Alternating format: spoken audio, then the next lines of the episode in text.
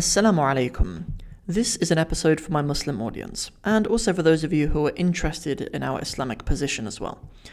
So, it is obviously clear that the Arabic language has a very important status within our religion. Obviously, we believe that Allah sent the Quran down in the Arabic language, and indeed, if the Quran is to be translated into another language, then it is no longer the Quran. And by extension, this has very serious implications and consequences for us Muslims who are non Arabs. What it really means is that if we grow up and we do never learn the Arabic language, in fact, we have never actually experienced the Quran unless we experience it in its direct language. Because of this, and because of the Quran being a text, being a book, many of us Muslims these days, we end up learning to read Arabic and nothing else. But this is in contrast to our experience of learning any other language, whether we learn French at school or whether English is your second language and you've learned English, whatever it may be. Or you may be a person like me who lives in a country like Somalia, like me, and you're learning a local language the experience of us learning Arabic for Islamic purposes is in complete contrast to what we experience with other languages. So recently, um, when I was studying inside of Al Madrasat Al Umariya, which is the online Islamic academy that I study with, which is um, which is built by Ustad Abdul Rahman Hassan and another teacher called um, Ustad Tim Humble, who's um, who's a significant contributor to the courses in there.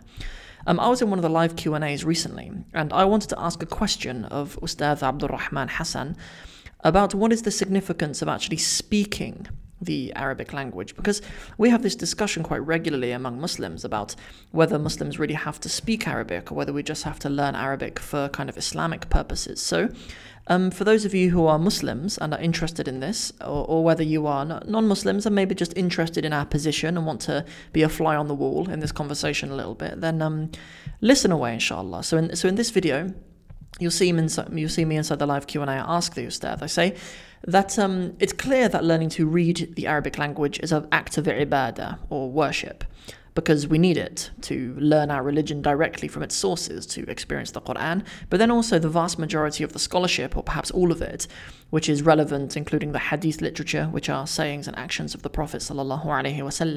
They are all in the Arabic language, and later commentaries of the Quran, later works on fiqh, or, or we, we, the term fiqh, we, we use it to mean Islamic jurisprudence. Um, and all of these things, they're all captured within the Arabic language. So it, it's very clear that we need to learn to read Arabic. But what is the significance of learning to speak it? And I, I particularly wanted to ask the Ustad of this question because I'd heard him in an interview talk about after his studies in Somalia, he went to Egypt to go and learn to speak Arabic, even though he could already read it and access Islamic texts very well. So my specific question is is is it an act of ibadah to learn to speak the Arabic language with this particular emphasis on speaking it? Is that itself an act of ibadah? So there you go. Enjoy inshallah. Actually, some of the scholars actually believed, this is the severity of the matter, some of the great scholars in Islam before believed, gave fatwa that it's not allowed for a Muslim to speak any other language other than the Arabic language. I know. And added it to the list of imitating the non-Muslims by speaking their language. And that the language of a Muslim is the Arabic. And that he should speak that language and buy on that language and sell and all of that.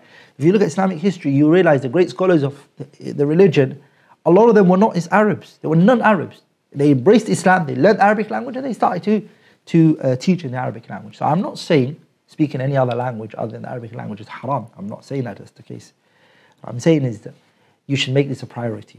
You should learn even better than your own mother tongue language uh, in order to uh, speak it and talk to people about. Look, the reason why talking in a language is vital is because any language, the most important part of it is to what? It's to talk it, it's not to read it. Receptive skills, brothers and sisters, receptive skills, it's secondary compared to the uh, productive skills. Language is for producing, is to go and buy things and to talk and lecture and tell people things, number one. Number two, it's to write, to be able to author works. Okay? The receptive skills, which is reading and listening skills, everyone generally tends to have a good ability in that. A lot of people in the world today have heard enough. Like, how many information do we come across online, on social media, and everything? But we're not scholars. Why? What's the reason? It's because we can't produce that knowledge ourselves. We cannot put in our own wordings and express it and tell people about it. So the ability of knowledge is generally speaking it and also writing it. And uh, why did Allah subhanahu wa ta'ala make the language of the people of Jannah the Arabic language. Why? Why are they going to talk in the Arabic language for? Why is there no other language they're going to speak in?